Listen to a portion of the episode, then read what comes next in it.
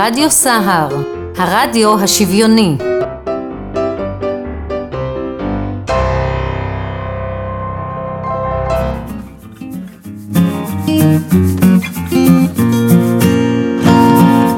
שלום רב לכם מאזינות ומאזינים יקרות ויקרים שלנו. אתם מכוונים על רדיו סער איך לא? אני איתכם מזל אוזן ערן אוזן הטכנאי שלנו אבל הוא לא רק הוא גם מנהל תחנת רדיו סער איתנו נמצאת אורחת מדהימה מדהימה מדהימה מדהימה ואתם תבינו למה כשאתם תכף תאזינו לה, אבל אני אציג אותה. אנחנו בעצם מדברים על אה, רונית מידן, אה, גרה בקיבוץ מפלסים. נכון. נהדרת שאת, סופרת, מרצה, והחשוב מכל היא אימא של עינב. עינב אוטיסט, אה, עינב אוטיסט בתפקוד, תכף אנחנו נדבר על התפקוד של okay. אוקיי. עינב. הוא חי בקיבוץ מפלסים יחד עם הוריו, לכאורה שם לדעתי, לדעתי האישית, אתם לא חייבים לחשוב כמוני, הוא לא אמור לחוות בדידות מכיוון שקיבוץ זה מקום קטן ומאפשר, אבל הוא חווה בדידות. Mm-hmm. ובעצם האם הנפלאה שלו, ההורים הנפלאים שלו והמשפחה הנהדרת, אה, אה, אפשרו לו, או שהוא התחיל לצייר אה, כחלק מהתמודדות עם הבדידות. נכון. עיניו מצייר. ורונית המדהימה, אימא שלו, תשמעי, אני אחמיא לך לאורך כל התוכנית, כי אני חושבת שאת עושה... אני אסמיק כבר מההתחלה. אה, זה בסדר, מותר לך, וזה מגיע לך. אה, רונית בעצם, אה, מה שעשתה, נכון רונית, את אספת את הכוכבים שלו, ואת בעצם, את הכוכבים שלו, את הציורים שלו, ובעצם את כותבת ספר. אני מראה לכם אותו למצלמה, אני מקווה שאתם מצליחים לראות אותו. הכוכבים של עיניו. ושלום לך רונית. אהלן, כיף להיות פה שוב, מרגש. כן, אנחנו חייבים לציין שרונית אה, לא פעם ראשונה אצלנו, היא הייתה כאן ברדיו סער, התארחה אה, הרבה לפני שהוציאה את הספר שלה נכון, לאור, נכון? נכון. ואז דיברנו קצת ואמרנו אחרי שתוציאי את הספר שלך לאור את מגיעה אלינו לספר עליו ולחזק משפחות אה, נוספות. נכון, נכון. אז ספרי לנו על עיניו, אוקיי. עלייך. אוקיי, אז קודם כל כיף להיות פה ותודה על ההזדמנות. אה, אז עיניו שלנו, הבן הצעיר, אה, הוא בן 15 עוד מעט, הוא מה שמוגדר... תיקון טעות, אני רשמתי בפוסט 14 וחצי. אה, גדל מאז. כן. אוטוטו בן 15, הוא ילד על הרצף האוטיסטי כמו שאמרת, והוא מוגדר בתפקוד גבוה. בעצם רמת התפקוד היא נקבעת על פי היכולת שלו להיות בתפקודים עצמאיים, לטפל בעצמו, וביכולת לתקשר בצורה ברורה, זאת אומרת שהעולם יבין אותו, הסביבה תבין אותו, אה, ועל פי זה קובעים, ואכן הוא עומד בקריטריונים האלה. ועם זאת, עדיין בהרבה מאוד תפקודים שלו הוא לגמרי על הרצף, כי המון פעמים שואלים אותי, למה את אומרת שהוא אוטיסט? הוא נראה כמו כולם, הוא מדבר כמו כולם, הוא מתקשר כמו כולם, איפה? הם לא היו איתך כנראה בשעת אה, התפרצות של לא, כעס. בדיוק, זה מה שבאתי להגיד. כן. הפערים בינו לבין בני גילו ניכרים גם בסגנון השיח, כי הוא מדבר אחרת מילדים אחרים, זאת אומרת הוא בוחר מילים אחרות, הוא מדבר על סיטואציות באופן אחר, הוא רואה את העולם אחרת מאיתנו ואז הוא מפרש אותו אחרת, אבל גם בהתנהגות.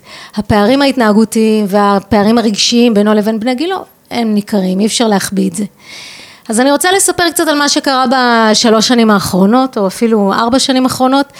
בפעם הקודמת שהייתי... אני, אני חייבת, סליחה שאני עוצרת כן. אותך, אני חייבת לומר שאני הזדהיתי עם אחד הפוסטים, אני מזדהה איתך תמיד, אבל הפוסט האחרון שלך באמת שבר את ליבי, מכיוון שלפחות עם הילדה שלי זה מה שאני מרגישה, כן. רק שאני לא, לא כותבת את זה, ושמחתי נורא שמישהי, אה, שאת, רונית, אה, העלית את זה על הכתב, וכל כך דייקת. תודה. תספרי למאזינים שלנו אולי... אה, אה, אז אה, טוב, זה אחד מיני רבים, אני כל פעם מעלה, אני אומרת, אה, לשמחתי הפייסבוק נתן לי הזדמנות להביע רגשות, להביע את התחושות שלנו, את התסכולים, את, ה, את הדברים הכיפיים, את החוויות, ממה שאנחנו חווים ממנה, ואנחנו משתדלים באמת באופן הכי אותנטי לספר את מה שקורה. ומה שאת מספרת זה שבת לפני, בחודש האחרון הוזמנו לחברים, שהם עצמם שומרים על שבת והם לא עונים לטלפונים, אבל אין להם בעיה שהם מכבדים אה, כל אדם באשר הוא והם הזמינו אותנו לארוחה והם גרים במרחק שעה וחצי נסיעה מאיתנו כך שלא הייתה לנו שום דרך להודיע אם יש ביטול או עיכוב או חלילה קרה משהו, אין דרך, אנחנו נוסעים. ועיניו כעיניו, הכל טוב ויפה עד הרגע שצריך לצאת מהבית ואז הוא מתפוצץ. והתפרצות של עיניו, ילד בגודל אה, מטר שמונים על מעל מאה קילו, תדמיינו, זה הוריקן שעובר בבית, הורס, שובר, מכלה, קשה מאוד לעצור אותו בהתקף זעם. והוא נכנס להתקף והוא לא רצה לבוא. ומה שהיה עד היום, ממש עד אותה שבת, תמיד נשארנו בסוף בבית. ביטלנו את התוכניות ונשארנו בבית, כי לא הייתה דרך לצאת. והפעם אמרתי למוטי, תקשיב, מוטי בעלי, אנחנו לא יכולים להישאר בבית, אין לנו דרך להודיע, הם מאוד ידאגו לנו, יש לנו שעה וחצי נסיעה. הוא יישאר עם האחים הגדולים שלו, הבנים שלי חיילים, הם היו בבית, ישנו. יש לך עוד שני בנים עוד חוץ שני מעיניו. בנים גדולים, כן, הוא הצעיר. והם ישנו למעלה בחדרים, הוא היה למטה, וידעתי שאם יקרה משהו הם, הם יעזרו. ויצאנו. הבטן כל הדרך כאבה לנו, התהפכנו, לא ידענו, והוא כל חמש דקות התקשר, תחזרו, תחזרו, למה נסעתם, תחזרו. עכשיו, אי אפשר לחזור, אנחנו על כביש 6, אי אפשר לאחר, הצבנו לעובדה. שהיה לי ברור שיהיה לזה מחיר, והיה לי ברור שאני יכולה לחזור לבית הרוס, שבור, מרוסק, לילד שפצע את עצמו, לילד שהכאיב לעצמו מרוב תסכול, לילד שעשה דברים לפעמים מאוד קשים לעצמו, הוא פוגע לפעמים רונית, בעצמו. כמו מה למשל? יש, יש, יש, אנחנו, אנחנו לא ניכנס לזה יתר כן. על המידה, אבל יש אה, הרבה מאוד הורים אוטיסטים, לילדים אוטיסטים שלא מדברים על הפגיעה של נכון, הילדים שלהם בעצמם, נכון. ואני חושבת שזה האישיו. תראי, הוא יכול לחנוק את עצמו, הוא יכול חלילה וחס לחתוך את עצמו, הוא יכול לתלוש כל מיני חלקים. הוא- אוקיי, כן. אני הבנתי שזה קשה לך, אנחנו הוא- נעצור הוא, פה. זה, הוא באמת מתעלל בעצמו ו, והוא לא מרגיש את זה כי הוא, זה בין פרץ אדרנלין, זה סוג של, הוא, נכנס, הוא, הוא, לא, הוא לא בהכרה בדברים, במקום הזה שהוא לא מרגיש את עצמו. הוא יכול לפגוע את עצמו ברמות uh, קשות. Um, ואז אז היה לי ברור שיש לזה איזשהו מחיר. Uh, המחיר, הוא יפגע בעצמו, שהוא יפגע בבית או שהוא יעשה משהו. ו- ועוד יותר מה שהדאיג אותנו זה שבמשך 4-5 שעות שידענו שנהיה אצל החברים, גם אין לנו דרך לבדוק את הטלפון, כי הטלפון סגור שם אצלם, אנחנו לא נוגעים בו. וממש ככה ישבנו בחשש, ובסופו של דבר שחזרנו הביתה, הוא התקשר אלינו מהדרך חזרה, אה, והוא אומר לי, אמא, אה, נרגעתי, חמוד, נרגעתי, אני בסדר, אבל את רואה שאני מתקשרת אלייך- מהטלפון של הבית, ולא מהטלפון שלי? אני אומרת לו, כן, אז הוא אומר, אל תכעסי עליי, אבל שברתי שוב פעם את הטלפון. אני אומרת שוב פעם, כי זה הטלפון השמונה עשר. המכשיר השמונה עשר, אייפד, טאבלט, אה, מחשבים וכולי, המ- המסך השמונה עשר שהוא שובר בשנתיים שלוש האחרונות. שזה גם חלק לא מדובר, כי הרבה הורים עוברים לסדר היום, אבל זה חלק מהדברים שאנחנו מתמודדים כל הזמן. עכשיו הטלפון יקר לליבו ברמה שהוא כל היום צמוד אליו, והוא ידע, אני לא כעסתי בכלל, אמרתי לו עינבי הכל טוב, אנחנו נדבר על זה בבית. כשחזרנו הביתה אמרתי לו אני לא מתקנת את זה יותר על חשבוני, אם אתה רוצה לתקן הפעם זה מהקופה שלך, אנחנו נביא לך הצעת מחיר, תחליט אם זה שווה לך. והוא החליט לתרום 330 שקלים עבור התיקון לטלפון שלו, שזה לא מעט, והוא יודע שזה המחיר, תרתי משמע. אז זה אישו אחד שאנחנו מתמודדים איתו, אבל אה, מה שאהבתי ב... אני לא יכולה להגיד אהבתי, אבל מה שריגש אותי אפילו כשאיבדתי לעצמי את הסיפור הזה של אותה שבת, זה שהרגשתי שממש הוא העביר אותנו שיעור. הוא העביר אותנו שיעור ברגע אחד לשים לו את הגבול, שעד היום קצת התקשינו, כי זה לא פשוט לעמוד מול הסערה הזאת שנקראת עיניו, ושמנו את עצמנו פעם ראשונה לפניו, ולא מתחתיו, ולהתחשב רק בו. ואמרנו, אנחנו הולכים ואנחנו ממשיכים בתוכנית שלנו, והוא ילמד להסתגל, כי אלה החיים. ו... והוא למד, אמנם בדרך קצת קשה עבורו, אבל הוא למד, ואחר כך שחזרנו הוא אמר, אמא את יודעת כל כך חבל שלא נסעתי איתכם, אני כל כך מצטער על זה, אני הפסדתי, לא אתם. אני רוצה לשאול רונית, אה, אה, וזו שאלה שאולי, אה, אם תרגישי לא בנוח לענות עליה, הכל בסדר. הוא מקבל תרופות הרגעה? כן, הוא מקבל קנאביס רפואי, תרופות פסיכיאטריות הוא היה תקופה ארוכה ו... והפסקנו, כי הם עשו לו מאוד לא טוב, היום עם קנאביס רפואי, וזה מווסת אותו, אבל גם מיטב התרופות שהפסיכיאטרים ימציאו ויביאו, זה אף פעם לא נותן מעלה, מענה מושלם, מי כמוך יודעת בוודאי, כל הורה שיש לו ילד אחר, אה, תמיד יש פרצות בגדר הזאת, ותמיד אה, זה לא מושלם, וזה נותן איזשהו מענה, זה מרגיע אותו ברמה זאת מסוימת. אומרת, כשיצאתם אה, אה, לחברים והייתה לו התפרצות, הוא בעצם אה, קיבל את התרופה שלו קודם, או קיבל, שלא? הוא קיבל בבוקר, וזה קורה בכל זאת. ועדיין זה, זה, זה משתלט עליו. עוצמת ההתקף שלו היא כל כך אה, חזקה, וזה כל כך עוצמתי, שזה ממש משתלט עליו, הוא לא מצליח. אחר כך הוא יכול בדיעבד, בחוכמת הבדיעבד, הוא יכול להסיק מסקנות מה ולהגיד. קורה אם את נמצאת איתו לבד בבית, ו- ו- וזה קורה לו, ואני מניחה שזה קרה לך. עכשיו, את אומרת שהוא כמה מטר. שמונים ומאה קילו, כן. זה לא פשוט, אנחנו ראינו אותך פה בכניסה, אני וראיתי אותך גם קטנטונת. קודם קטנטונת, כמו נכון. ציפור. זאת אומרת, איך מתמודדים? כן, אני צוחקת, אה, אני אמנם קטנטונת, אבל אה, כל חיי עסקתי באומנויות לחימה. אני מגיעה מתחום אומנויות הלחימה, המון שנים הייתי ג'ודאית, קראטיסטית, אה. אגרוף תאילנדי, קיקבוקס, המון דברים כיפים. ובעלי תמיד צוחק עם כל המטר תשעים שלו, כשהכרנו, הוא תמיד אמר, אני לקחתי אותה כשומרת ראש, זה לא הפוך פה, שלא תתבלבלו. כן. וכשעינב באמת היה קטן יותר, אז אה, אה, כשהוא, כל פעם שהוא היה ככה נכנס להתקף זעם, הייתי אומרת לו שאני אה, ארתק אותו, אני אעשה לו ריתוק ג'ודו. ממש אמרתי לו, תקשיב, אם אתה לא נרגע, אני ארתק אותך, הייתי מכינה אותו. והוא ידע שמריתוק ג'ודו שלי אי אפשר לצאת, זה איפון כמו במיטב התחרויות. היום אני כבר לא יכולה.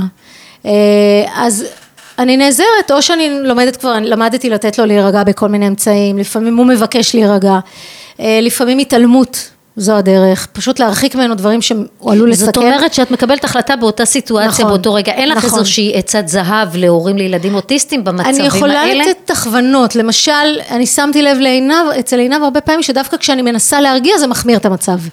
אז לפעמים אני עוזבת אותו ואני עומדת כל הזמן לידו, אני אומרת לו, עינבי, אנחנו לא נמשיך את זה, אתה חייב להירגע כדי שאני אעזור לך. תאסוף את עצמך, תנשום, והוא צועק ומשתולל ושובר. אני כן מזיזה כל מה שהוא יכול לפגוע בהחלט. ולהזיק, זכוכיות, דברים. מסוכנים וכולי. אני שומרת אותו באזור בטוח, אבל אני נותנת לו להוציא, כי גם הבנתי עם השנים שזה מין משהו שהוא חייב, זה כמו הר געש, זה כמו לבה שאי אפשר לעצור, הוא לא יכול לעצור את זה, זה חייב לצאת מתוכו, ואז אפשר לדבר איתו להיגיון. אז לפעמים אני רק שומרת אותו באזור בטוח, ואני פשוט במנטרה, משתדלת להישאר מאוד בסנטר, מאוד רגועה, ולחזור על אותו משפט. רונית, את אני- בעצם עושה, את, את, את, תקשיבי, את גדולה מהחיים, אני, אין, לי, אין, לי, אין לי משהו אחר לומר, זאת אומרת שההבנה שלך את המצב שלו, את הסיטואציה, היא כל כך עמוקה, אה, לא, לא כל ההורים זה לא מובן מאליו, יש הרבה מאוד הורים שעדיין לא מבינים את ההתפרצויות ולא מקבלים אותה וקשה להם איתה, והם הם לא מצליחים להביא אותו למצב, או אותה, או את הילד או את כן. הילדה, למצב של איכשהו אה, להתמודד עם זה עד לרגיעה ולהבין בעצם שזה כן. חייב להתפוצץ ולצאת החוצה, נכון. ושם יש את נקודות השבר. אני בדיוק כתבתי על זה ממש של, אתמול, שלשום, יצא מגזין שנקרא הסרגל, את מכירה? אני ממש לאחרונה התוודעתי אליו. לא, ספרי לי עליו. ממש לאחרונה הם פנו אליי, זה נקרא הסרגל, זה מיועד לקהל החרדי. זה ירחון... לא פלא שלא שמעתי עליו, זה לא... ירחון שיש לו משהו כמו 18 אלף אה, מנ- מנויים נכון לעכשיו, ו... וביקשו ממני לכתוב, ובדיוק זה, זה, על זה כתבתי, להיות הורה לילד אוטיסט, החיים כמשל להר געש.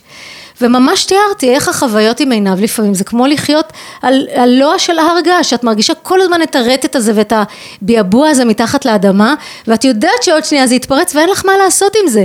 וכשזה כבר מתפרץ, כל מה שנשאר זה לחכות שזה, שעלה בה, רגע תרגיע את הרעידות האלה. ואין מה לעשות מעבר, מעבר ללהכיל ולעטוף, ואחר כך לעשות את העיבוד, בעין. ולמדתי, את יודעת, כל התקף זעם הוא אחר, ומול כל התקף ההתמודדות היא אחרת, והיכולות הרגשיות שלי הן אחרות, כי אני מגיעה ממקום אחר, אבל אני חושבת שעם השנים, לצערי, בגלל שיש המון התקפי זעם, אז למדתי זו בדיוק, להבין. זאת בדיוק השאלה שרציתי לשאול אותך, בערך כל כמה זמן את, אה, את אה, נתקלת בהתקפי זעם של עינב? אני חייבת לציין שככל שהוא גדל, לשמחתי זה לאט לאט אני רואה שעובר תהליך של ויסות, כי הוא באמת גם עטוף בהמון טיפולים, גם בבית הספר וגם באופן פרטי וגם בבית.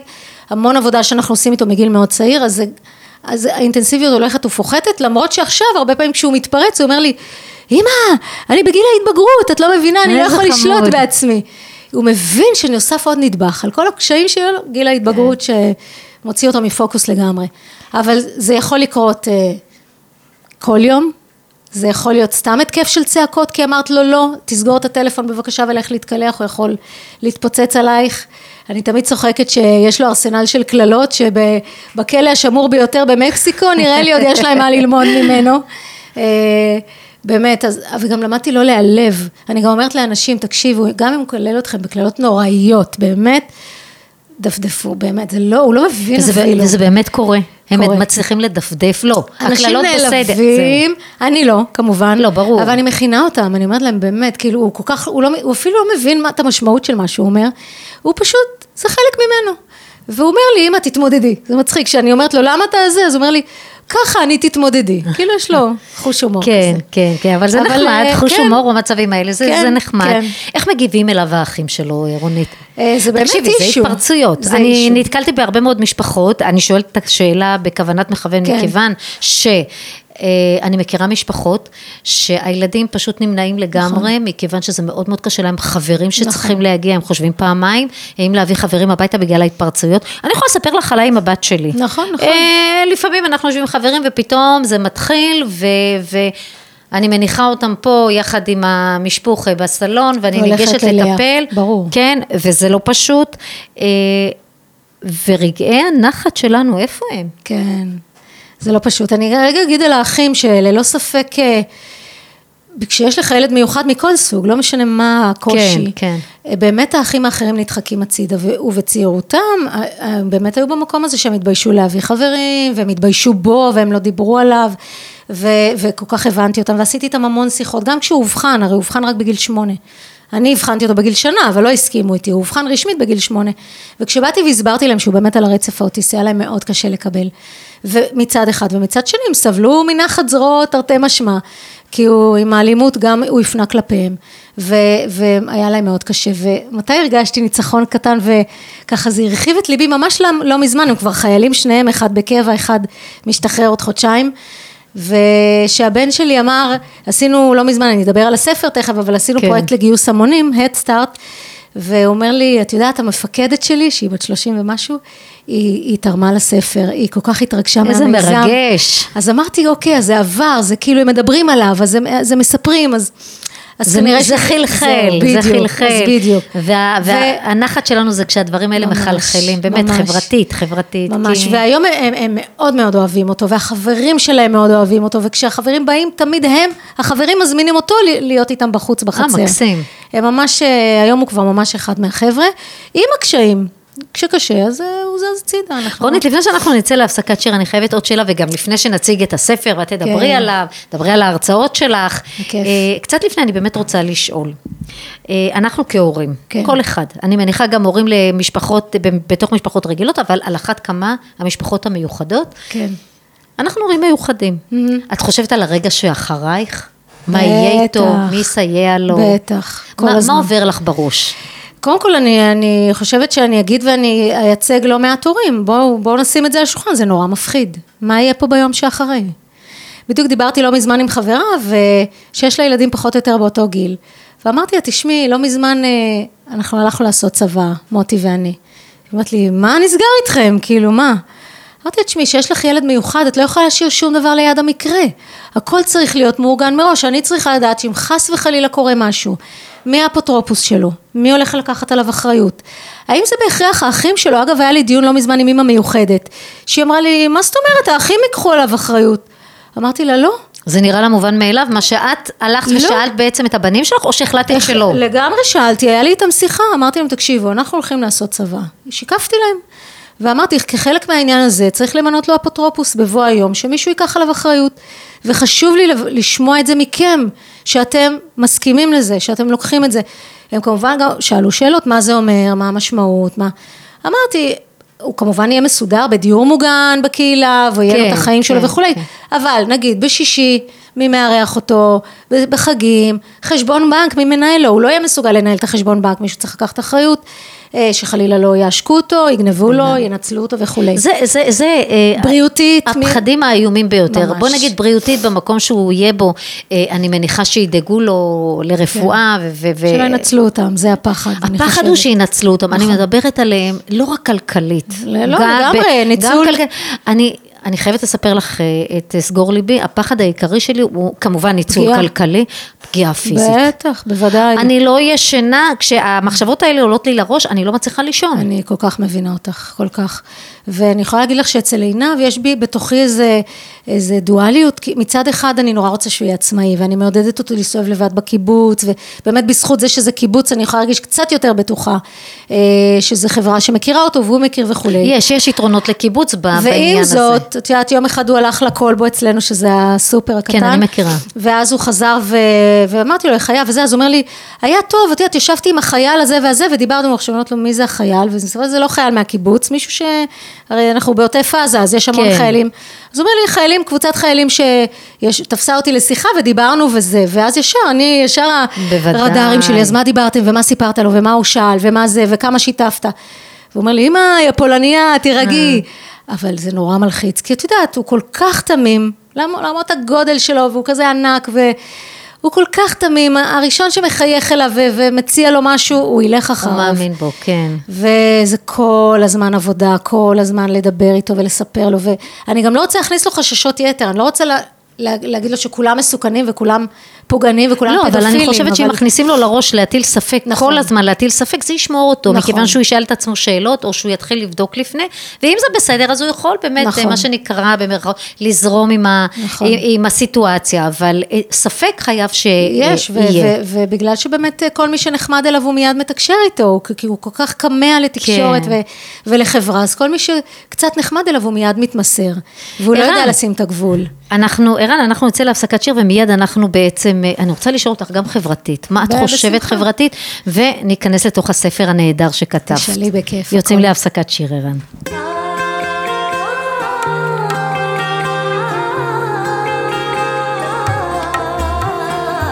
זה לא מובן לי מאליו, כל מה שקורה עכשיו. הזמן עובר ומדייק את הפרטים הכי קטנים. והשירים הם הנחמה, והילדים הם הנשמה. ואת האדמה, כשהנופים שוב משתנים. זה לא מובן לי מאליו, אני סוחב עוד על הגב. חתיכה מאיזה סתיו, ותרמיל של רגעים. אני קם לפני כולם, בחלון קרעים של ים. תגידי, מי אני מולם? רק אבק געגועים. הכי קשה זה לעצור, להביט ואז לזכור, להגיד תודה שיש לאן לחזור. כשהיום הבא נפקח, מתמסר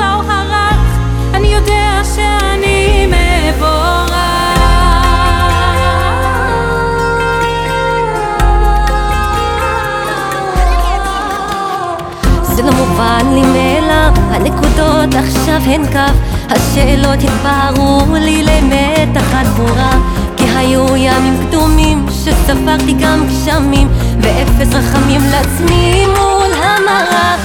זה לא מובן לי מאליו, כל מה שקורה עכשיו, היד המצילה שלך עמוק בתוך ידי. ושוב אותה צביתה, שבת בבוקר במיטה, וכל מה שביקשתי מונח פה לידי. הכי קשה זה לעצור, להביט ואז לזכור, להגיד תודה שיש לאן לחזור. כשהיום הבא נפקח, מתמסר לאור הרך, אני יודע שאני מבורך. הכי קשה זה לעצור, להביט ואז לזכור, להגיד תודה נפקח, מתמסר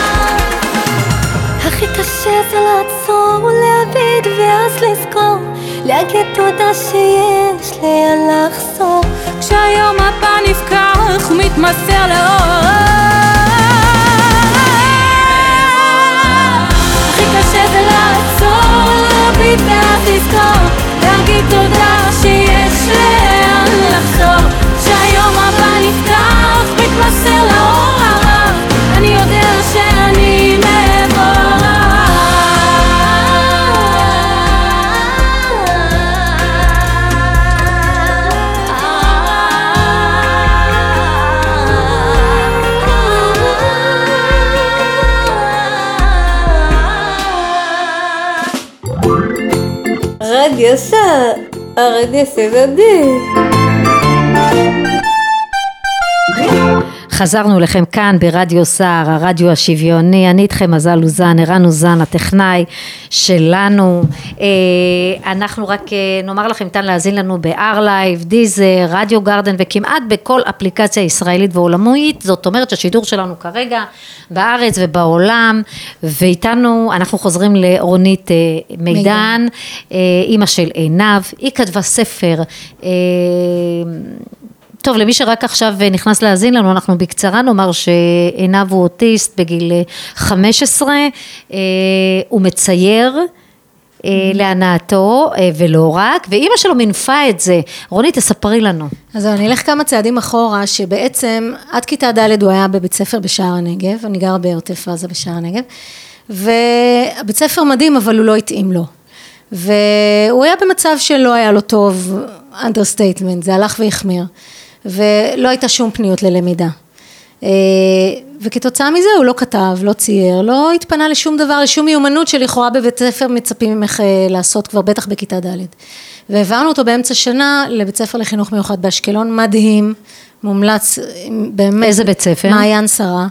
מדהים, מונגש, מותאם. אה, נשמע כמו בית ספר דתי, מעיין שרה. זה, זה היה, זאת הייתה אחת, זה היה אחד החששות שלי, שבהתחלה ככה שמתי ברקס, כי אמרתי אין מצב.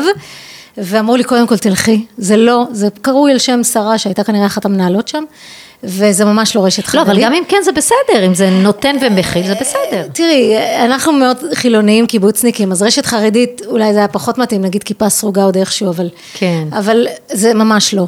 Uh, בכל מקרה, כשהוא עבר לשם, עם הזמן לאט לאט התפתחה פניות ללמידה, והוא ככה נרגעו קצת העניינים, הוא כבר פחות היה במצב הישרדותי. ופתאום יום אחד המורה שלו שולחת אה, בתיק שתי מחברות מלאות ציורים, מלא מלא מלא דמויות. אני נדהמתי, אני מתקשרת אליה מיד, קוראים לה, קראו לה גם עינב, עינב ועינב, ואני אומרת לה, תקשיבי, את שמת לי מחברות שהן לא של עינב בתיק. היא אומרת לי, לא, זה שלו, זה הוא מצייר פה בהפסקות, זה מה שהוא עושה. אני הייתי בשוק, אמרתי, קודם כל אני סורקת אותן למחשב, כי, כי בהתקף זעם הראשון הוא מכלה את זעמו על המחברות ואין ציורים, אין תיעוד לזה יותר. ואז אני חושבת מה לעשות עם זה. אז אם את זוכרת בפעם הקודמת שהייתי, אני הראיתי לך כל מיני כן, מוצרים כן, לתינוקות כן, שעשיתי, כן. כי חיברתי את זה לעולם התוכן שלי, אני מלווה התפתחותי לתינוקות, ועשינו ליין כזה של מוצרי תינוקות. הגיעה הקורונה, אני קופצת איתך שנתיים שלוש קדימה, ועינב ישב בבית, בשנה הראשונה של הקורונה הוא ישב כמעט שנה בבית, לא כי לא היה לו בית ספר, היה לו, אבל הוא, היו המון גלי הדבקה, זה היה עוד לפני החיסונים. אוקיי. והוא ילד אסתמטי, כבד משקל, עם כל מיני רקע בריאותי. ואנחנו דווקא נעצור פה, פה, פה, ואת תגידי לי, מה קורה לכם בתוך המשפחה כשעינב בעצם לא הולך שנה לבית הספר בדיוק. בעקבות הקורונה? בדיוק, אז קודם כל זה משאיר אחד מאיתנו בבית שנה. זה ברור שאו אני או מוטי לא יכולים לעבוד. אה, מישהו חייב להיות איתו, מישהו חייב להיות איתו, זה לא רק להיות איתו, אפרופו ילד מיוחד והורה מיוחד זה 24-7. בהחלט. אין רגע שאת יכולה להגיד, טוב, יאללה, עכשיו אה, הוא עצמאי והוא לעצמו, לא. כל הזמן השגחה, אה, יום ולילה. ונשארתי איתו בבית, לקחתי את זה על עצמי, אני גם בעצמי הורדתי את היקף העבודה כי לא יכולתי לעבוד עם תינוקות. ואז אני יום אחד יושבת לי בעמדת המחשב שלי, וככה העיניים שלי בוהות על הציורים שלו, על הבגדי גוף שהדפסתי. ואני מסתכלת על הדמויות, ופתאום ככה, את מכירה את זה שנוחתת לך לתוך הראש איזה שאלה, איזה הדהוד כזה? אנחנו לי... קוראים לזה השראה. השראה, כן, רגע של אהה כן. כזה. וקפצה לתוכי שאלה של למה הוא צייר דווקא את הציורים האלה? למה, למה הוא חזר עליהם שוב ושוב במחברת, על אותן דמויות? אולי זה בא להעביר איזה מסר. אולי הוא רוצה להגיד לנו משהו שהוא לא מסוגל לבטא במילים. והתחלתי לחשוב על זה, ואז אמרתי, רגע, הרי הוא, ההפרעה שלו זה אוטיזם, אוטיזם זה הפרעה תקשורתית. כלומר, יש לו בעיה שפתית, קשה לו להביע את, את עצמו בעזרת השפה ולהסביר דברים, בטח דברים שקשים לו, כמו רגשות. ואני, שאני סופר ורבלית ומדברת, איך בעלי אומר, הפה זה השריר הכי חזק בגוף אצלך. אה, אז אני מאוד ורבלית, מאוד שפתית, מאוד מדברת כל הזמן. אז אמרתי, הוא, הוא, הוא בחר בי, בעצם פתאום נפלה לי התובנה שהוא בחר בי. לדברר אותו.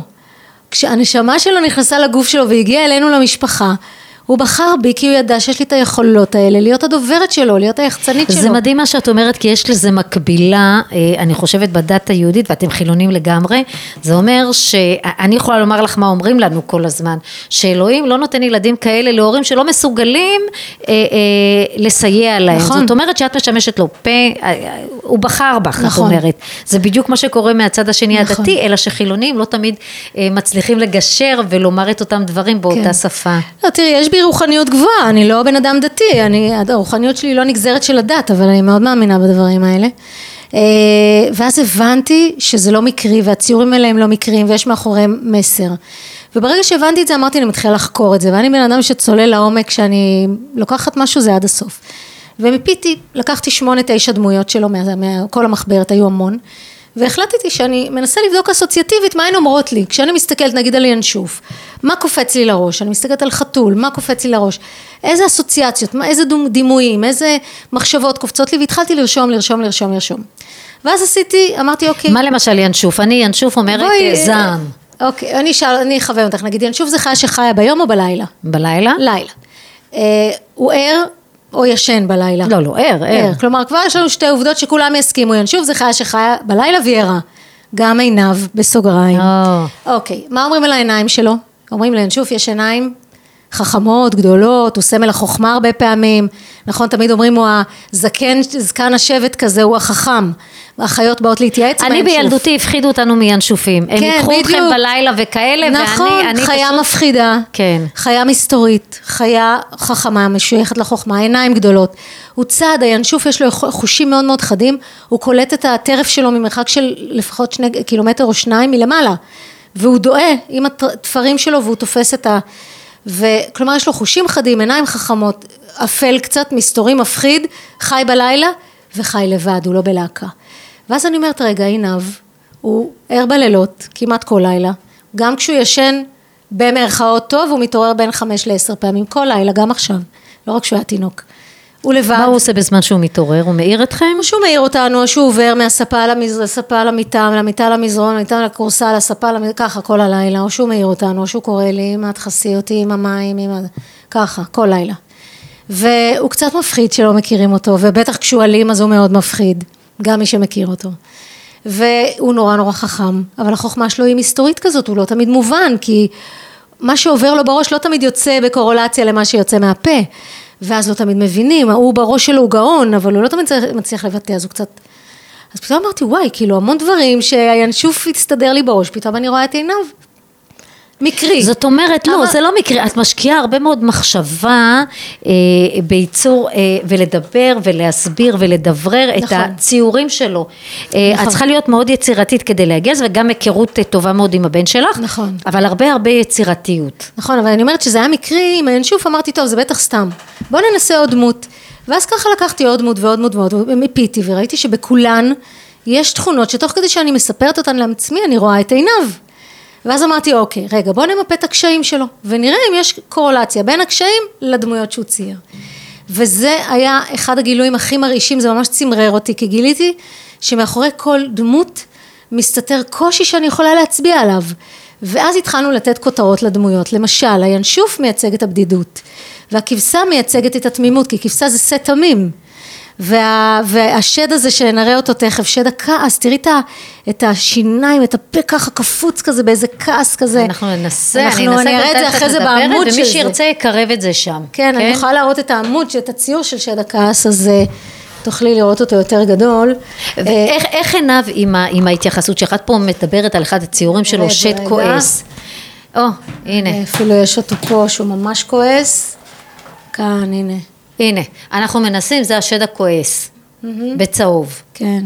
עכשיו, איך, איך עיניו רואה את זה? הוא מזדהה עם זה? הוא מבין בעצם ש, שהוא צייר את זה בשעת כעס? אני שאלתי אותו, אז לא את הכל כמובן הוא יכול היה להגיד, כי, הוא, כי אמרנו, זה, לדעתי זה התת מודע שלו צייר, זה לא הוא באמת צייר, זה מסר שהיה, הוא היה, כמו שהוא, התקפי זעם מתפרצים ממנו, גם זה התפרץ ממנו, הוא צייר את זה בלי תמיד להבין, אבל זה משהו שנבע מתוכו, ו... חלק הוא כן ידע להגיד, נגיד שאיבדתי איתו ביחד ודיברנו על מה זה ינשוף, מה זה אומר וזה, ואז הוא אמר הינשוף חי לבד בלילה, הוא לא הקביל את זה לעצמו, כן. כי זה בדיוק האוטיזם, קשה לו לעשות את החיבורים האלה, אבל uh, יכולתי להבין את זה בין השורות, וכן עברתי איתו דמות דמות. המון פעמים שואלים אותי מה הוא אומר על הספר, אז, אז אני אומרת... זו הייתה אמורה להיות השאלה כן. הבאה שלי. אז אני אומרת, תלוי באיזה יום תופסים אותו, לפעמים הוא אומר, אמא, עזבי אותי, כל הזמן את משגעת לי את השכל עם הספר הזה, זה לא מעניין אותי, זה לא שלי, זה לא זה. ויש רגעים שהוא, לפני כמה זמן הוא אומר לי, לי ולמוטי, איך זה שעוד לא הגעתם לפאולה וליאון עם הספר שלנו, שלנו? שאמרתי, וואי, זה כבר התקדמות אם הוא אומר הספר שלנו, ולא שלך. או יום אחד הוא אומר לי, "אה, תגידי, הכסף הזה שאתם מקבלים על הספר, זה הולך לחשבון שלי, נכון? אמרתי לו, "אה, אני הבנתי את הראש שלך כבר, ממזר, לא הספר מעניין אותו, הכסף. כן. אז אני מבינה שבדרכו הוא מפנים את זה, הרי יש לו את הדרך שלו ברור, לקבל את העולם. ברור, ברור. אמ, זהו, אז כשהבנתי ש, שבעצם... לא, אבל את, את מצליחה, ב, אה, אני ראיתי פה את הציורים, ואת כן. פשוט מצליחה להיכנס לו לתוך הראש, ובעצם להסביר מה כל ציור אומר. נכון. זאת אומרת, אה, זה, הספר הזה, אני חושבת, זו דעתי, כן. יעזור הרבה יותר מאשר לאוטיסטים, להורים לילדים אוטיסטים, לאחים לילדים אוטיסטים, נכון. שיוכלו לקבל נכון. אה, אה, את האח, האחות, האוטיסט, האוטיסטית שלהם, אה, וינסו להבין אותם ולחבר אותם לחיק המשפחה. שלא נדבר על החברים שמקיפים, על החברה, על הסביבה שלא יודעת להכיל ולא יודעת לקבל. ואני זה עדיין חושבת- קורה ואני אני זה תמהה כן, למה כן. זה קורה, אנחנו הרי חיים היום בחברה כל כך מתקדמת, אה, ב- כן, במרכאות, כן. כן, נאורה, ש- שלא אמורה, פתאום את- אני יוצאת לרחוב או אני בקניות או משהו כזה ויש, אני רואה מולי אנשים מיוחדים ואני רואה גם כאלה שפשוט עושים, הופכים את הסיטואציה לבדיחה, נכון. וזה צובט לי את הלב, אני חייבת לומר. כן, כי אנחנו חיים בעולם ציני, וחיים בעולם מאוד ביקורתי ושיפוטי, ואנשים אה, הרבה פעמים מדברים בהמון סיסמאות, קבלת השונה, קבלת האחר. בואו, הלכה למעשה. לא אני, תמיד כששאלו אותי. מה החלום שלי, מה הייתי רוצה שיקרה עם הספר הזה, אה, האם זה רק מיועד לילדים מיוחדים? אמרתי, החלום שלי, שהספר יגיע לכל גן, לכל בית ספר, לכל בית. למה לכל בית? כי היום יש ילדים מיוחדים בכל בית. אם- לא צריך כותרת של אוטיסט, או, או חלילה פיגור, או שיתוק מוחין, או לא משנה מה. כל ילד היום, אם הוא דיסלקט, אם הוא ADD, או אה, ADHD, היפראקטיבי, הפרעה כזו או אחרת, הוא ילד עם צרכים מיוחדים, יש לו צורך אחר מילד אחר. ואם מורה פתאום מקבל את הספר הזה, ופתאום מבין שזה מכלול של קשיים שיכולים לאפ- לאפיין המון ילדים, אז הוא מבין, מבין, אני אספר לך סיפור שממש התקשרה אליי בבקשה. לפני שבועיים חברה, שהבן שלה קרא את הספר, והוא ילד רגיל, והוא הגיע לפרק הזה האחרון, שנקרא הפחית ההפכפכית, שהפחית, הנה, הפחית מדברת על הקוטביות של איך אני, תדמייני פחית קולה שיושבת על מדף, היא שקטה ורגועה, בסופר, אבל מה קורה כשמנערים אותה? היא בבת אחת מתפוצצת והכל עף החוצה, כלומר ההתפרצויות האלה מ-0 ל-100. והילד קורא את כל הספר. ולהגיע לזה, אני מאזינה לך, ואני אומרת שלהגיע לפחית ההפכפכית, זה, זה יכולת יצירתית, ו, וגם לעשות את הקשר אני- להתפרצויות הזעם של עיניו, זה פשוט מושלם. את מדייקת ומסבירה. אה, אני חייבת לומר לך שאת האימא שהכי דייקה אותי אה, בחיים ואני לא תודה. ילדה, ואת מצליחה לדייק ולהביא אה, באופן חווייתי את מה שאתם חשים, את מה שעיניו חש, וזה פשוט מדהים. תודה. אני, את יודעת מאיפה זה בא לי? כשהסתכלתי על הפחית הזאת פה, יש בה משהו נורא מתעתע, כי מצד אחד היא קורצת והיא נראית חמודה כזאת, מצד שני תראי את הסורגים האלה של סורגים. השיניים, ה- כאילו משהו, איזה משהו עצור שאני בכלא הזה, ו... ואז אמרתי, יש פה איזה, איזה קוטביות בין השובבות הזאת ולמה לקחת ה- את זה לכיוון של אה, פחית? אני שאלתי באמת אותו מה רוצה, זה. אה, אוקיי, הוא אמר לי שזו פחית. הבנתי. אז- חשבתי שגם את זה, הדמיון, שאלתי, אה, לא, את לקח הציורים אותך. אני שאלתי אותו מה הוא צייר, הוא אמר, הוא הוא אוקיי. תיאר לי כל דבר. אז אותו ילד שהתקשר, חברה, היא אומרת לי, את יודעת, אה, יש לה שני ילדים, והיא אומרת, הבן שלי קורא בספר, והוא הגיע לפחית ההפכפכית, ופתאום הוא אומר, אמא, את יודעת שהבת הקטנה היא הפחית, היא כמו הפחית, אולי כמו עיניו. והם הלכו ועשו אבחון לילדה, ומסתבר שהיא על הספקטרום האוטיסטי, והם לא ידעו את זה עד אותו אוי, רגע. עכשיו, עכשיו, הם לא ידעו את זה עד אותו רגע. מתרגשת בטירוף. הבן, הבן קרא את הספר, הוא בכיתה ג', ד', לא יודעת. והוא הסב את תשומת ליבו לאימא, והוא אומר לאימא, בואי תקראי את הפרק, הבת, האחות הקטנה שלנו, אולי היא גם כמו עינב, היא ילדה מיוחדת. והם הלכו ועשו לה אבחון, והם לא, לא עלה על דעתם לפני. אז אמרתי, איך מגיבה המשפחה, איך הגיבה המשפחה הזאת לאבחון? הם עדיין בתהליך, הם עדיין בתהליך, אבל זה מסתמן תראי, שהיא... עדיין שהיא- בתהליך, זה אבל- מסתמן שהיא על הספקטרום.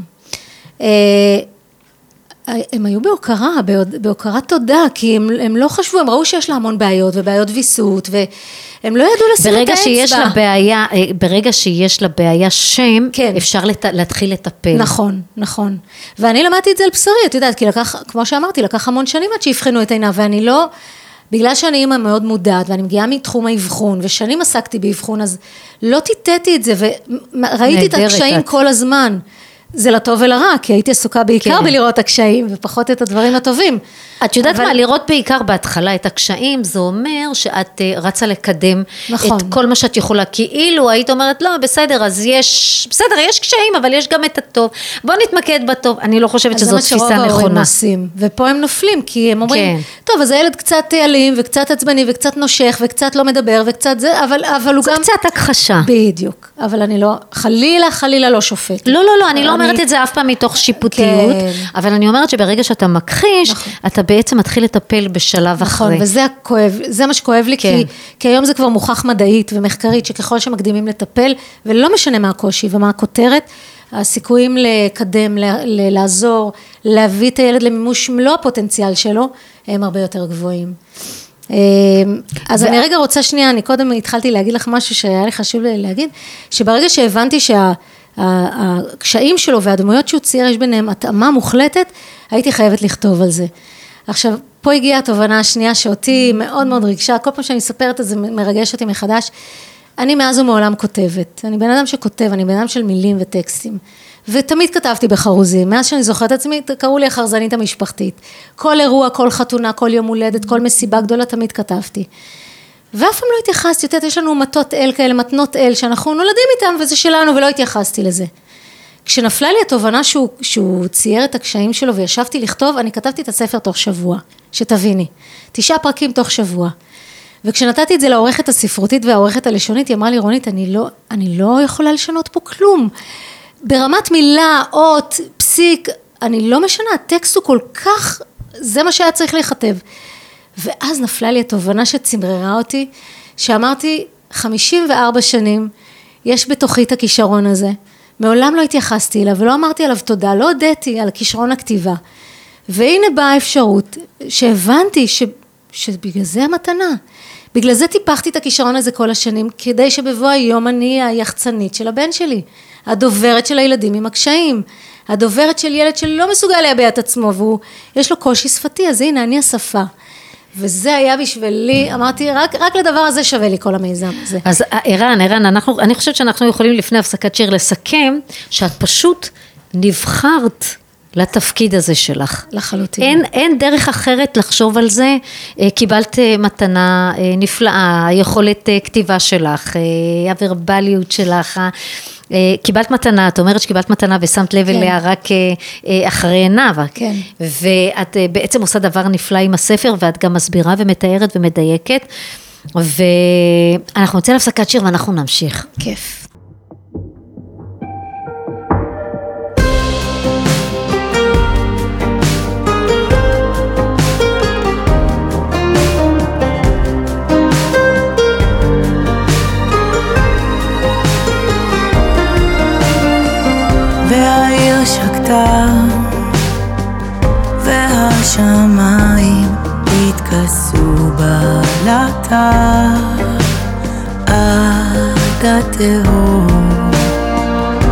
כמעט הייתה שעת בין הארבעים של חיי אבל את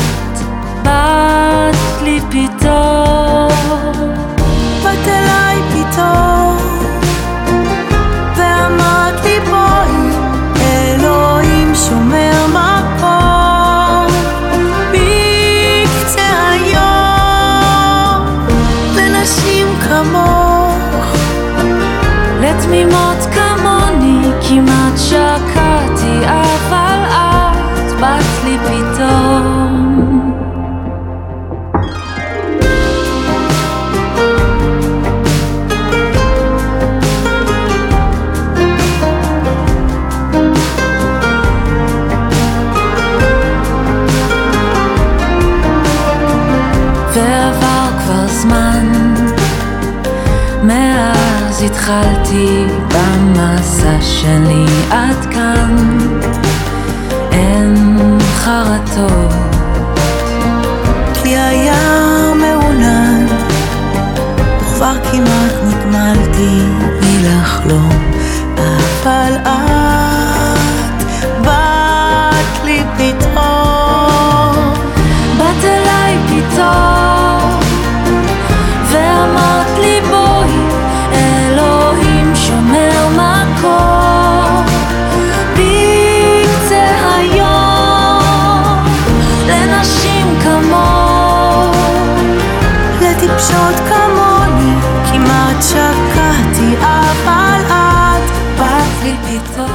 שלום, כאן בני בגין.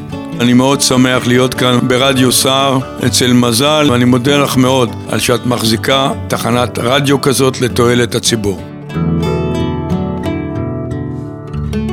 חזרנו אליכם כאן ברדיו סער, הרדיו השוויוני, אה, אם שואלים אותי, הרדיו הטוב בדרום, נכון ערן? גם. אם שואלים אותי. היא מאשרת, אה, תודה על זה.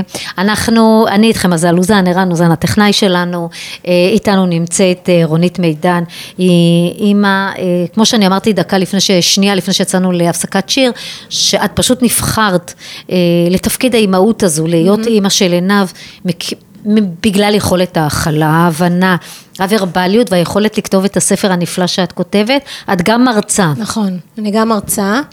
אה, יש לי בעצם שני סוגים של הרצאות, שבשתיהן אני גאה מאוד ומתרגשת מאוד להעביר אותן כל פעם מחדש. הרצאה אחת מיועדת לבתי הספר לתלמידים. אני מגיעה לכיתות, מכיתות א' עד ו', ואני מדברת איתם, קודם כל אני עושה להם פעילות על קבלת השונה, פעילות פיזית, ממש הייתי מדריכה שנים בצופים, בקייטנות וזה, אני אוהבת לעשות פעילויות לילדים. אה, ממש פעילות לקבלת השונה, מסתובבים דפים על הגב, אנחנו כותבים, מציירים. נהדר. ואז מאבדים את זה ומדברים על זה, ואחר כך אני יחד עם מצגת שמציגה בכלל ילדים שונים, לאו דווקא את עינב, ולאט לאט זה, זה עובר לסיפור של עינב, ואני מספרת להם ו, וכותבת, מקריאה קצת מהספר, ואני אומרת להם שהחלום הכי גדול של עינב, וזה אמיתי, זה שחבר יתקשר אליו. הוא רוצה חברים. את יודעת, אני רגע בסוגריים אגיד, לפני ההרצאות, שלפני שהתחלנו את המיזם, אני יום אחד שאלנו אותו, עינבי, מה, מה החלום שלך? מה היית רוצה? אז הוא אמר, אני רוצה להיות מיליונר. אז אמרתי לו, אוקיי, למה? זה כולם רוצים. זהו, אז אני אומרת לו, אבל למה? מה, מה, אם יהיה לך עכשיו את כל הכסף בעולם, מה תעשה? אז הוא אומר, אני אקנה טלפון. אמרתי לו, מה תעשה עם טלפון? אני אתקשר לחבר ויזמין אותו לשחק איתי. מקסים. זה שלום. החלום שלו, ילד בן 15, שכל מה שהוא חולם בחיים זה לא עוד מותגים ועוד בגדים ועוד נעליים ועוד מחשב ועוד זה לא. הוא רוצה חבר שיתקשר להזמין אותו, נקודה. ואמרתי... את הדבר הכי בסיסי הוא רוצה, ואת זה החברה גם מתקשה לתת לו. וזה הכי קשה לתת. ואת כן. הזכרת קודם שאנחנו חיים בקהילה תומכת וקיבוצית וכולם מכירים אותו ואוהבים אותו מאוד בקיבוץ. ועם זאת, והוא משולב בבית ילדים ויש לו חונך ויש לו חברים, בבית ילדים. שנייה אחרי שהוא חוזר הביתה, אף אחד לא הוא מתקשר. בודד. 15 שנה, חלום שחוזר שוב ושוב ושוב, הוא יושב עם הטלפון לידו ורק מחכה שמישהו יתקשר אליו, וזה לא קורה. וכשכתבתי את הספר הזה, אמרתי אולי בעזרת הספר אני אצליח להגשים את החלום. וכשאני באה לבית, הס... לבתי ספר ומרצה, אני אומרת, תקשיבו, עינב לא רוצה שום דבר, אבל אם תתקשרו, או תשלחו לו וואטסאפ, או מסנג'ר, או הודעה, או בפייסבוק, אין מאושר ממנו באדם.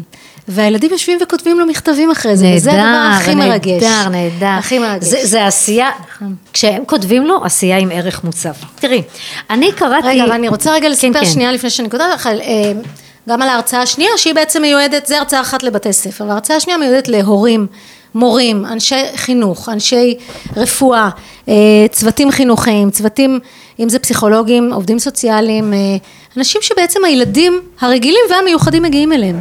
החל מאחיות בטיפת חלב ועד אה, טובי הפסיכיאטרים והפסיכולוגים. והרצאה שאני באה ואומרת להם, תקשיבו, אתם פוגשים את הילדים.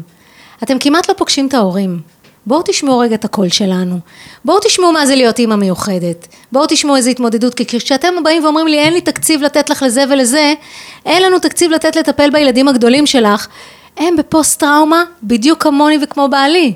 כי הם חווים את הילד ואת הקשיים כמונו, הם חלק מהמערך המשפחתי. וחשוב לי שהם ישמעו את זה, וזו הרצאה, אני תמיד אומרת תכינו טישואים, כי כולם בסוף באיזה שלב מזילים דמעה. לא, אבל זה נהדר מה שאת אומרת, מכיוון שבאמת יש הרבה מאוד אה, אה, גופים שבה- שהורים... הורים מיוחדים מגיעים ומבקשים תקציבים עבור הילדים שלהם, אומרים להם אין תקציב נכון. לזה, ושולחים אותם הביתה חזרה להתמודד, גם ככה זאת התמודדות של 24 שעות, נכון. 24-7, אבל טיפה להקל על אותם הורים באמצעות אה, תקציבים. אה, אה, נכון. את מגיעה ואת מבינה שהם גם לא, לא תמיד יכולים, לא כי הם לא רוצים, לעתים כי הם לא רוצים להתאמץ. כן, אבל אני אחד- לא עושה להם חיים את קלים. יודעת, אני רוצה לומר לך שיש הרבה מאוד הורים שאני נתקלתי בהם כשסיפרנו את הסיפור שלנו, או בכלל, אני מאזינה להורים מיוחדים המון, אה, מה הם מספרים על, ה, על המשפחה המיוחדת שלהם. שנייה אחרי כשאני יוצאת החוצה ואנחנו ככה, את יודעת, mingling כזה, כן. ואנחנו שומעים, אני שומעת באוזניי חלק מהם, מבלי שידעו מי אני או מה אני כן. אה, סוחבת, אה, בדיוק כן. כמוך עם שיער שלי. אה, אני שומעת פתאום את ההורים אומרים, אה, אוי, ההרצאה משגעת, ההורים נהדרים, אבל כל כך שמחים שזה לא אצלנו אה, קורה. ברור, זה ומשם הם הולכים לחיים הרגילים שלהם, בטח. שוכחים לגמרי מהעניין, ההתמודדות היא של ההורים, ולכן המערכת חייבת נכון. להיות יותר קשובה, להכיל ולתת, לתת הרבה יותר. יודעת, הרבה פעמים הורים פונים אליי אחרי ההרצאה ואומרים לי, את יודעת, עד עכשיו כל כך התלוננו על הילדים, שקשה לנו, והם לא הולכים לישון, ומעירים אותנו, אנחנו ובוכים. בפרופורציות עכשיו. ומה, מי, איפה, מי אנחנו בכלל? מעכשיו אנחנו רק מודים כל יום לאלוהים על מה שיש לנו, ועל הילדים שלנו שהם בריאים ושלמים, ו... אז כן, זה מכניס כשאת הולכת לפרופורציות. להרצאות, נכון, כשאת מרצה, תקשיבי, זו תחושה של היי. היי, מטורף. איזה כיף, אני מרצה, הם מאזינים לי לסיפור שלי, אולי אני מצליחה אה, לקדם, אני אקדם עוד משהו. אם אני מקדמת, עשיתי את שלי. את אה, אה, מסיימת ההרצאה בתחושת היי. בטח, אני ו- מרגישה שירדתי מקיסריה, מ- מ- כמו אה, אייל גולן בערך. אה, ואז את חוזרת בעצם לביתך, ומה קורה? זה כמו סיפור סינדרלה כזה, נכון? נכון, גם על זה כתבתי לא. מזמן, אני לא יודעת אם יצא לך לראות, שבאמת אני בשיא ההיי והתרגשות ובהוקרת תודה לאנשים שהקשיבו, שזה לא מובן מאליו שאנשים באים ושומעים. ומעריכים ומדברים, ואז אני חוזרת הביתה, ועינב יכול להיות בהתקף זעם, ואני שומעת את הצרחות כבר מהרחוב, ואני אומרת, הרגע דיברתי על זה וסיפרתי על זה, ולחוות את זה שוב פעם בלייב. והוא משתולל, ולא אכפת לו, ואני צריכה מיד להיכנס, ל, ללבוש את השריון של האימהות, ו- ולהיכנס עם זה מלוא פשוט הכוחות. להשיל כן, את מה להשיל שהיית הדבר לפני הזה. כמה זמן בתוך לפני עשר דקות, עשר דקות לפני, את הייתי כל ב- התחושה הנעימה והטובה, ולהיכנס נכון. ישר חזרה לתוך לגובה התפקיד. בטח. לתוך התפקיד הלא קל שלך ושל נכון. מוטי אישך. נכון, נכון, אה, לחזור למציאות, כי זו המציאות שלנו. את מצליחה להעביר את זה? את מצליחה להעביר את כן. התחושה הזאת של את ההבדלים בין לבין? אני חושבת שכן, כי אנשים שואלים אותי המון על ההתמודדות ועל איך אנחנו, ומה נותן לנו חוסן, והאם אנחנו מטפלים בעצמנו גם, שזה גם עוד אישו אתם מושתק. מטפלים בעצמכם? עוד אישו מושתק, אפרופו. אה, אנחנו דואגים לטפל בעצמנו, וכשאני מרגישה שאחד מאיתנו צולל, אז אני מיד, אני ככה אוספת תמיד ופונה לגורמים, ודורשת טיפולים ומבקשת, ולכל אחד מאיתנו, גם הילדים הגדולים, דאגתי שהם יטופלו לאורך השנים, ובעלי ואני. ואני אומרת, אמנם אני קטנה בממדים, איך בעלי אומר, אבל הכל דחוס, גדולה בעשייה. הכל דחוס אצלך, אז אבל יש לך גדולה כוחות... אה, בעשייה, אז אני. גם בחוסן, יש בי משהו מאוד, אה, ח- אני, אני, יש בי איזה חוסן נפשי כזה. זה נהדר, זה אה, נהדר, התפקיד. תפור עלייך. תקשיבי, אנחנו לקראת סיום התוכנית ואני רוצה באמת. שתסכמי, אני רוצה שתקראי לנו קטע מתוך הספר, כן. הכוכבים של עינב שכתב. חשוב לי להגיד שהכוכבים זה בעצם, אני הבנתי שהוא צייר עולם של דמויות, שאין הכוכבים, זה העולם שהוא מבין אותו, הוא יכול לדבר איתם, הן עונות לו לכאורה, הוא מבין אותן, הן מבינות, הן לא שופטות אותו, הן לא ביקורתיות כלפיו, הן לא מנדות אותו, הן לא צועקות עליו, הוא לא עליהם, והוא יצר לעצמו מין עולם דמיוני שמגן עליו, ולכן זה הכוכבים של עיניו. וברשותכם אני רוצה להקריא פרק על הינשוף, אני אראה אותו רגע. וופ, הנה, רוצה שאנחנו ננסה לקרב אותו אולי? הנה, כן. בבקשה. אז אה, אמרנו שהינשוף מסמל את הבדידות כי הוא חי בלילה והוא קצת מפחיד עם העיניים שלו, אז הפרק נקרא הינשוף הבודד. אני הינשוף, ציפור טרף לילית. אני ער בלילות כמו הגחלילית. לא נרדם אף פעם, מחפש קצת מזון, כדי שלא ארעב או אתמודד עם רזון. אבל יש לי בעיה, אני זקוק לעזרה. אני כמעט תמיד לבד, לא קשור לחברה. עם מעט חברים, אותי איש לא מזמין, אפילו שאני גר קרוב ותמיד זמין. אומרים שאני חכם, שיש בי תבונה, אבל כלל לא בטוח שזו תמיד מתנה. החוכמה שלי אחרת ולא תמיד ברורה, הראש שלי חושב בצורה לא סדורה. בעיניי הגדולות אני קולט את העולם באופן קצת אחר ושונה מכולם. את הכל רואה ושומע, חושיי מעוררים, ולכן הרבה פעמים זה מרתיע חברים. לפעמים לועגים לי, לפעמים ממש צוחקים, לא פעם מקניטים אותי, אפילו מחכים. הבדידות מתעצמת, אני נעשה עצוב, כי כמו כולם גם אני רוצה להיות אהוב. מה אתם חושבים שעל הינשוף לעשות כדי למצוא חבר? כיצד עליו לנסות? מה צריך לומר, איך כדאי לו לדבר, כדי שעל בדידותו יוכל להתגבר? בסוף כל פרק אני הוספתי קטע פה בולט, שבעצם זו שאלה לילדים שמקשיבים לסיפור. כי הרעיון שלי זה לא רק שההורים יקריאו סיפור לפני השינה, אלא שכל פרק בפני עצמו יהיה דיון, יהיה עליו שיח. כי אמרנו שהשליחות זה קבלת השונה. וברשותך, אני דווקא את זה רוצה להקריא להם, למי שמאזין ויכול להעביר את זה הלאה. מה אתה אומר? ערן, תודה. אה, זה לרונית. תודה, כן? תודה. אה, אה, בסוף הקטע בעצם את רושמת פה, אה, מה אתם חושבים שעלה ינשוף לעשות כדי למצוא חבר? כיצד עליו לנסות? מה צריך לומר? איך כדאי לו לדבר? כדי שעל בדידותו יוכל להתגבר. ובאמת, אנחנו פונים חברתית. נכון. מה זה בשביל ילדים? מה זה בשביל הורים? בואו תפתחו. נכון. אה, תפנו לרונית, תפנו להורים, לאו דווקא לרונית, יש עוד הרבה מאוד ילדים כמו עינבי, ופשוט לאפשר גם לילדים להכיל, לא להיבהל בתנועות והתנהגות. את יודעת שחברה טובה שלי, שהיא מלווה אותנו ככה בכתיבת הספר, אה, הבן שלה, אחד הבנים, יש לו כמה ילדים, אחד מהם בן 11, ולפני כמה זמן הוא אמר לה, אמא, אני מזמין חבר מהכיתה המקבילה אלינו הביתה, את לא מכירה אותו, הוא לא היה פה אף פעם. אז היא אמרה לו, בסדר, תזמין, בכיף. ואז הוא אמר לה, את יודעת, אבל אל תיבהלי אם הוא צועק, או אם הוא קצת אלים, כי הוא כמו עינב, הוא ילד אחר.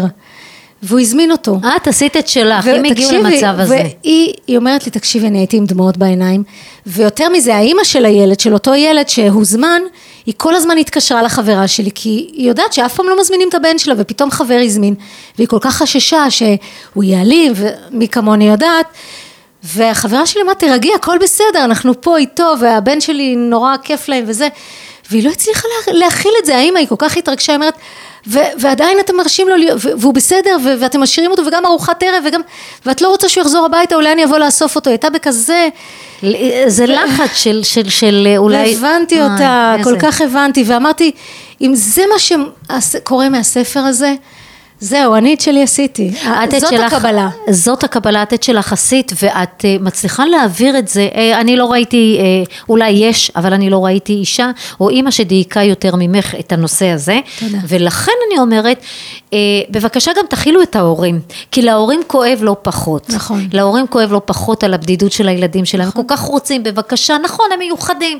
השלמנו עם העובדה שהם מיוחדים, נכון. אבל בבקשה קצת, קצת, קצת הכלה, נכון. ואז התמונה כולה משתנה. לגמרי. רונית מידן. אימא של עינב, כתבה את הספר, הכוכבים של עינב, אה, היא מרצה.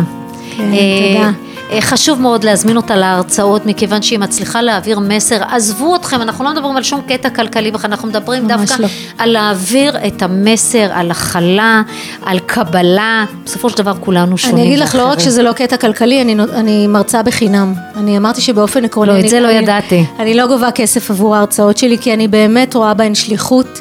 אני רואה ש- שאני מעבירה את המסר, ועל להעביר שליחות לא גובים כסף. השליחות שלי זה הבן שלי, והאיכות חיים שלו, וחשוב לי שהוא יהיה אהוב ומקובל, ושיהיו לו חברים, ואני הכי רוצה להגשים לו את החלום.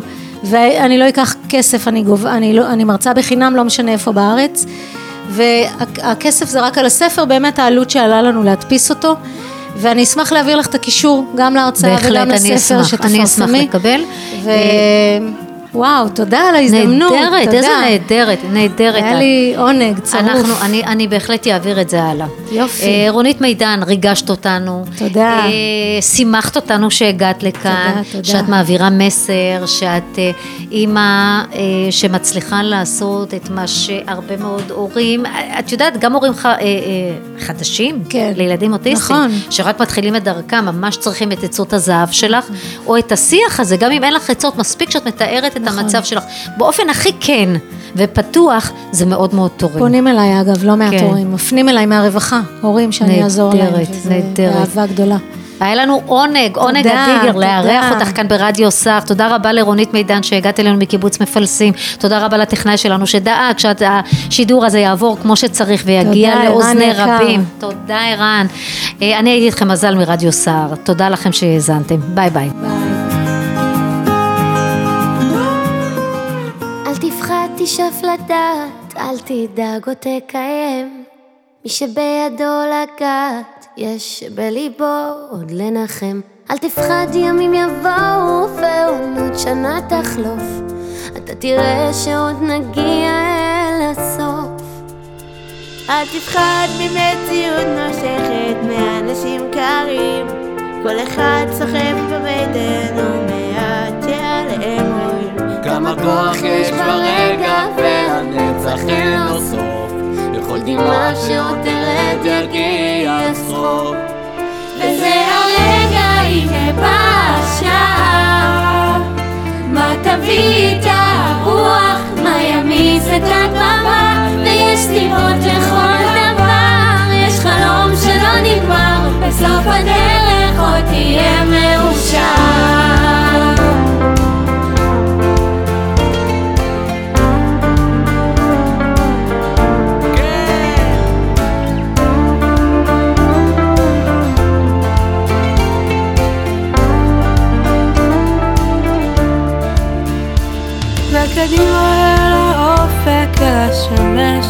לבד, זה רחוק אבל תגיע, קצת לילד וקצת מלאכבה. שמחכה לך, תקטוף אותה כפרי בשל.